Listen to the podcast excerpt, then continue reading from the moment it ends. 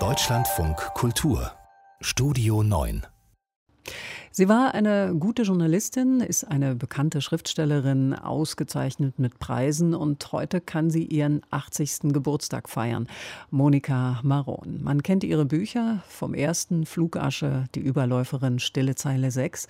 In den vergangenen Jahren jedoch ist sie immer wieder mit befremdlichen Äußerungen aufgefallen. Als sie einen Essayband in einem der neuen Rechten nahestehenden Verlag veröffentlichte, war das für ihren Verlag S. Fischer der Anlass, sich nach Jahrzehnten von ihr zu trennen.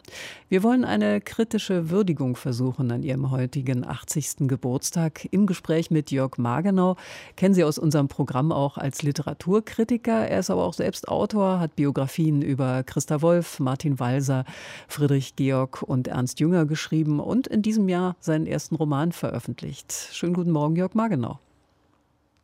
Guten Morgen, Frau Billebeck. Monika Marons Biografie ist mit den Wendepunkten der deutschen Geschichte eng verknüpft. Wie sehr hat sie das geprägt?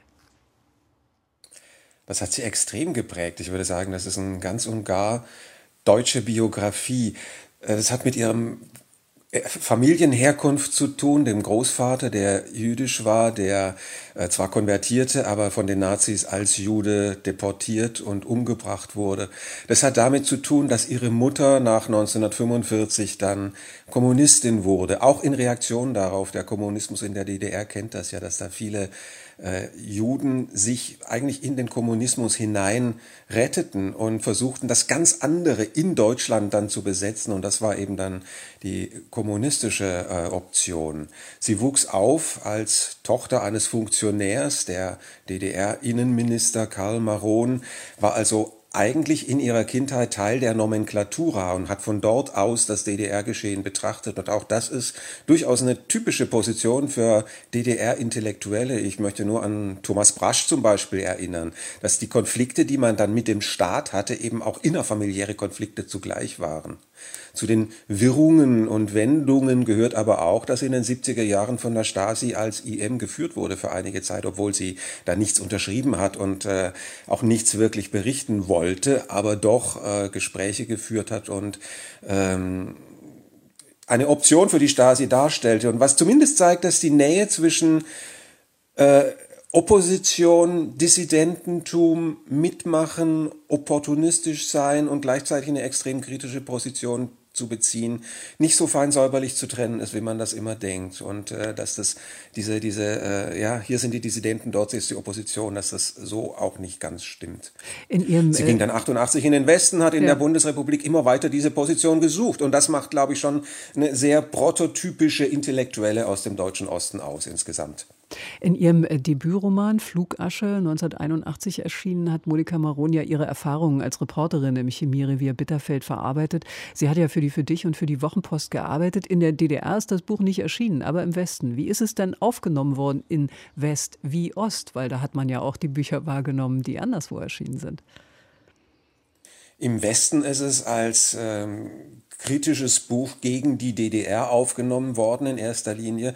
Man konnte es auch lesen und hat es gelesen als ökologisches Manifest, als frühes Buch, das sich für Umweltschutz einsetzt, indem es beschrieb, welche Folgen Kohlekraftwerke äh, in der D D R haben. Aber es war natürlich in erster Linie dann ein systemkritisches Buch, und so hat es auch die D D R selbst betrachtet, und deshalb erschien es dort nicht und konnte höchstens dann als, als Westimport inoffiziell gelesen werden. Aber eine wirkliche äh, Rezeption gab es nicht.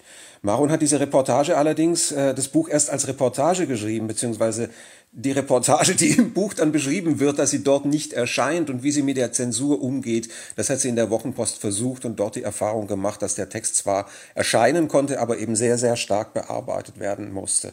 Es ist ein frühes Beispiel für ökologische Literatur, und wenn Maron damals grün war, aus Erfahrung heraus, was im Land passierte, dann ist sie das heute, glaube ich, nicht mehr, weil die Grüne Partei doch all das auch vertritt, was ihr ideologisch auf den Geist geht und wogegen sie opponiert, nämlich vor allem die Political Correctness und diese äh, Moralisierung der Politik. Das sind also Dinge, die da nicht mehr sich fügen. Insofern ist die die grüne äh, Monika Maron, eher die junge Monika Maron.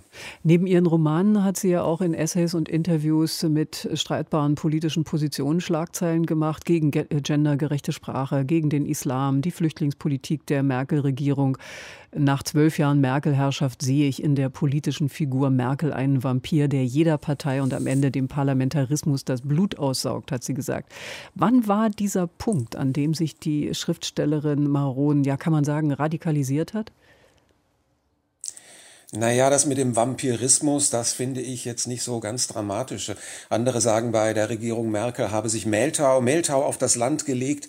Da ist es auch nicht viel freundlicher. Vielleicht, und da würde ich Monika Maron durchaus folgen, hat weniger sie sich radikalisiert, als dass das Land um sie herum sich verändert hat, die politische äh, Öffentlichkeit sich verändert hat. Die Radikalisierung ist ein schleichender Prozess und nicht plötzlich Einsetzen der Altersradikalität bei ihr.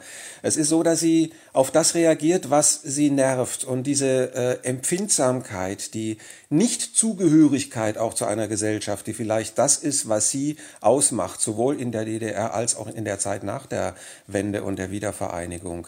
Von da aus argumentiert sie. Und das ist etwas, was sie womöglich auch braucht, um ihre Positionen zu schärfen. Auch das ist durchaus typisch für Intellektuelle aus dem deutschen Osten, dass die Erfahrung der Nichtzugehörigkeit, dass gegen eine zensierte Öffentlichkeit sprechen, mitgebracht wird und mitgetragen wird und auf die neue Öffentlichkeit ein bisschen projiziert wird und dadurch die Erfahrung des Diskurses, der äh, öffentlich moralisch und political correctnesshaft äh, Schneisen schlägt und das Erlaubte und das Nicht-Erlaubte dann doch sehr streng betrachtet, dass das verglichen wird und übereinander liegt und dadurch die Empfindsamkeit dagegen auch besonders schärft. Und so würde ich Monika Maron verstehen, dass sie in dieses Feld, das aus dem Osten kommt und im Westen nicht heimisch wird und auch nicht werden will, äh, gehört. Der Autor und Literaturkritiker Jörg Magenau über Monika Maron. Die Schriftstellerin wird heute achtzig Jahre alt. Ich danke Ihnen.